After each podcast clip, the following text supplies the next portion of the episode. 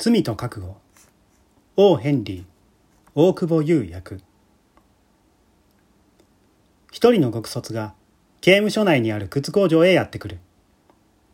その時ジミー・バレンタインは靴の皮をせっせと縫っていたのだが極卒に連れられて表の事務所へ行くことになった。事務所に入ると刑務所長がジミーに恩赦状を手渡した。今朝知事の手でサインされたものだった。ジミーはやっとかというふうに受け取った。4年の刑期のうちもう10ヶ月くらいになる。3ヶ月くらいで済むものと思っていたのだ。だいたいジミー・バレンタインのように外にお友達がたくさんいる人間は刑務所にぶち込まれたからといっていちいち頭を飼ってたんじゃキリがないくらいだ。刑務所長が言うには、ああ、バレンタイン、明日の朝お前は出ていいぞ。ちゃんとして真っ当な人間になれ。根は悪い奴じゃないんだから。金庫破りもやめて、仇で生きろ。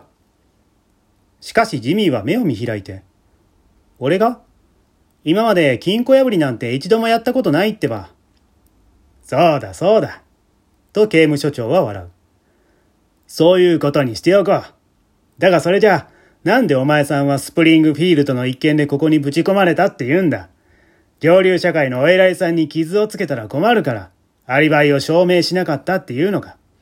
それとも、お前に対して何か思うところのある、陪審員のクソじじいの仕業だとでも言うのか。どっちみち、濡れ衣だなんていうやつは、大体そんな理由ばっかりだ。やっぱりジミーは人の良さそうな顔をして。俺がですか？所長さん、スプリングフィールドになんて行ったことないですって。クローニ、こいつを連れて行け。そんでもって、出所用の服を用意するんだ。翌朝7時にこいつを出して、事務所に連れてこい。バレンタイン、さっきの話をよーく心に留めておいた方がいいぞ。翌朝7時15分、ジミーは外にある所長の事務所で突っ立っていた。スーツを着せられるのだが、どうもこれがサイズがピチピチの既製服で、靴もキチキチで、歩くとキュッキュという音がする。要するにこれがお勤めをした後の人に衆があてがってくれる支給品というわけだ。初期の人が記者の切符と5ドル紙幣をくれた。法律はこうやって立派な市民になってちゃんと働くんだぞと背中を押してくれる。刑務所長は葉巻を一本くれて握手もしてくれた。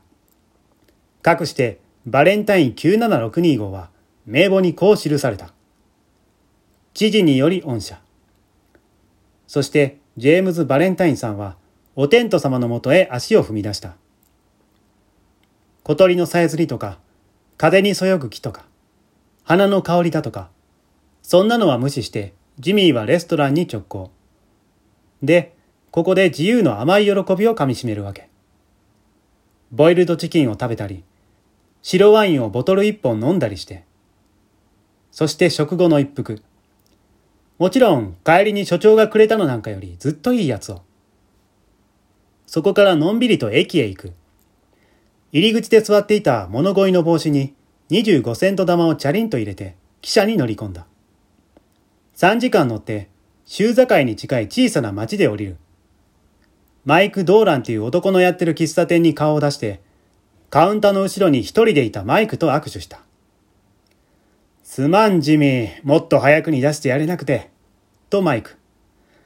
なんせスプリングフィールドが強く言いやがるもんだから、知事だってもうすぐで思いとどまるとこだったんだ。調子はどうだ?まあな。俺の鍵は?とジミー。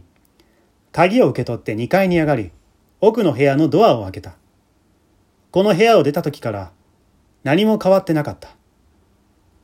床の上にはベン・プライスのカラーボタンが転がったままだった。名探偵さんがジミーをひっ捕まえる時に無理をやったもんだから、シャツの襟から引きちぎれたやつだ。壁から折りたたみベッドを引き出すと、ジミーは壁のはめ板をずらして、埃にまみれたスーツケースを取り出した。ケースを開けて、頭部最高とも言われる金庫破り道具一式を惚れ惚れと見つめた。これさえあれば何でもできる。特別に作った鉄製の道具でどれも最新型だ。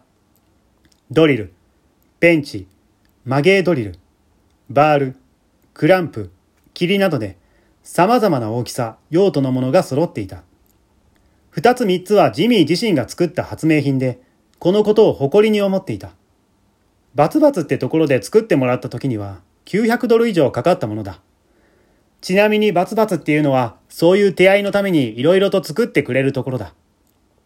半時間後、ジミーは階段を降りて喫茶店に戻っていた。その時には趣味のいいサイズのあった服を着ていて、スーツケースの埃もちゃんと払って手にしっかり握りしめていた。やらかすのか？とマイク・ドーランはニヤニヤする。俺が？とジミーはしらばっくれて。何のことですか？私、ニューヨーク東菓子小麦合併会社から来たものですが。この自己紹介はマイクをとても喜ばせたから、その場でジミーにミルクソーダをおごった。ジミーは決してきつい酒に手をつけなかったのだ。バレンタイン9762番が釈放されてから1週間後のこと。見事な金庫破りがインディアナ州リッチモンドであった。犯人の手がかりはなし。被害額800ドル。まずまずだ。それから2週間後、特許を取った改良型盗難防止用金庫が、ローガンズポートでただの包装みたいにあっさり焼けられて、今度は現金1500ドルも盗まれた。証券や貴金属には全く触れられていなかった。こうして刑事たちが目を光らせることになったが、それでもジェファーソンシティの休暇山みたいな古臭い金庫が活動を始めて、その噴火口から4000ドルもの大金が流れ出るに至った。もうこうなると、ベン・プライスくらい腕の立つ奴らにお鉢が回ってくる。事件の報告書を見比べてみると、その金庫破りの手口に強い類似性が認められた。ベン・プライスは盗難現場を捜査して世間に次のように述べた。これはダンディ・ジム・バレンタインの手口です。活動再開したというわけです。見てください、このダイヤル部分を。雨の日に大根を引っこ抜くみたいに、やすやすと抜き取られています。こんなことのできる道具を持っているのは奴だけです。しかもこのタンブラー、全く綺麗に穴を開けたもんです。ジミーはいつも一つしか穴を開けません。皆さん、私はバレンタイン君を捕まえたいのです。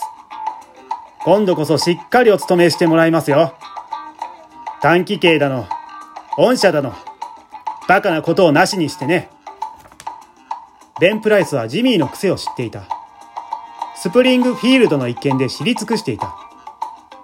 高飛び、素早い逃走、共犯者なし、貴族趣味。こういったやり口がミスター・バレンタインを罪からうまく逃れる男として有名にさせたのだ。ベン・プライスがこの逃げ回る金庫破りの足跡を追っていると公表されると、盗難防止用金庫を持っている人々もほっとすることができた。ある昼下がり、ジミー・バレンタインは愛用のスーツケースと一緒にエルモアという小さな町で郵便馬車を降りた。鉄道から5マイル離れた場所にある黒い奈良の木の多いアーカンソー州の田舎だ。ジミーは大学からふるさとに帰ってきたばかりの運動好きの若い大学4年生といった格好をして板敷きの歩道をホテルに向かって歩いていった。ふと一人の若い女が向こうの歩道からやってきて角のところでジミーの脇を通り過ぎていく。女はエルモア銀行という看板を掲げたところへ入った。ジミー・バレンタインは女の瞳に吸い込まれ、手前の分際も忘れて違う人間になっていた。女は目を伏せ、頬をほんのりと赤く染める。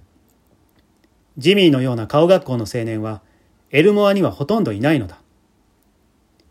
ジミーは銀行の石段の上でぶらついていた少年を、俺は株主だぞと言わんばかりの態度で捕まえ、この町のことをいくつか尋ねた。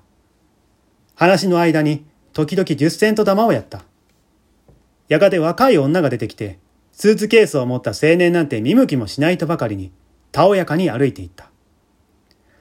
あの人はポリー・シンプソンじゃなかったっけ？とジミーはそれらしく聞いてみた。少年は、いや、あの人はアナベル・アダムスって言うんだ。親父はこの銀行のオーナーだよ。あんた何しにエルモアへ来たわけさ？金の時計鎖をつけてるでしょ。俺、ブルドッグが欲しいんだよね。もう10セント玉ないの。